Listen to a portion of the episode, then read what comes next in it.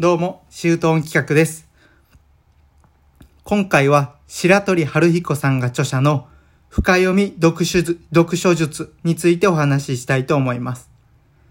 では、1分だけください。参りましょう。本を読む際、大事な力が3つあります。読み取る力、洞察力、想像力です。言葉の意味を理解する読み取る力。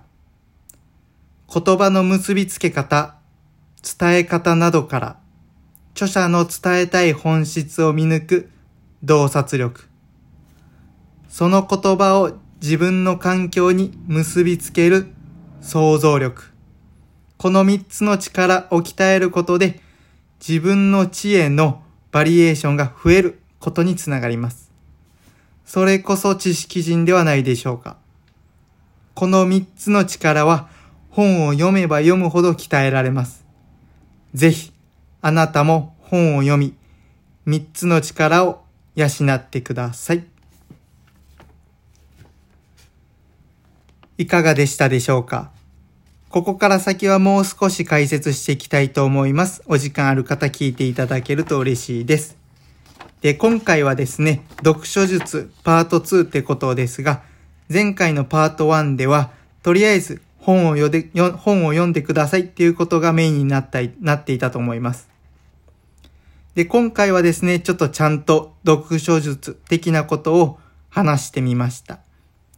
まあ最終的にはですね、本をたくさん読んで3つの力を養ってくださいっていうことなんですが、まあ本を多く読んでくださいっていうことですが、ただ何でもかんでも多く読めばいいのか、という話になってきますよね。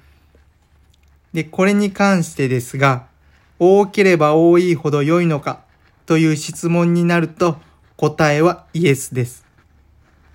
ただ人には時間、お金ってものが限られてきますよね。ですので、できるだけ正しくていい本ってものを時間やお金を使いたいですよね。そこで今回はそこのところをもう少しご紹介していきたいと思います。では、3つの力をつけるのに失敗のない、間違いない、いい本っていうのはあるのかということになります。それはあります。それが古典と聖書です。無縁ですよね。なんなら嫌いですよね。ただですね、成功している方っていう方はほとんど大事にしている古典というようなものを持っていたりするんですよね。まあこれに関しては皆まで言うなって感じです。では、まず古典についてですが、良い点を3つ挙げたいと思います。1つ目。今でも残っている古典は間違いなくロングセラーです。本を選ぶとき、ベストセラーよりロングセラーを選べとよく言われます。そこで古典は間違いないです。で、2つ目。古典を読むには、気力、体力、集中力を全力投入しないと読めません。そこには、読み取る力、洞察力、想像力が全部必要となります。まあ、現代の本を何十冊読むより、古典一冊読む方が、この3つの力が鍛えられると言われています。そして3つ目。固定概念をいい意味で覆してくれます。はるか昔でも広く深く考えられていた現実の事柄を書いているのが古典なんです。これは今現在の事柄にも驚くほど結びつけられます。これは実際読んでみるとわかると思います。今現在でもですね、ビジネスの教科書として孫子や論語なのが読まれ続けているのはその証拠ではないでしょうか。どうですかね。古典に関して少しは考え方変わりましたか？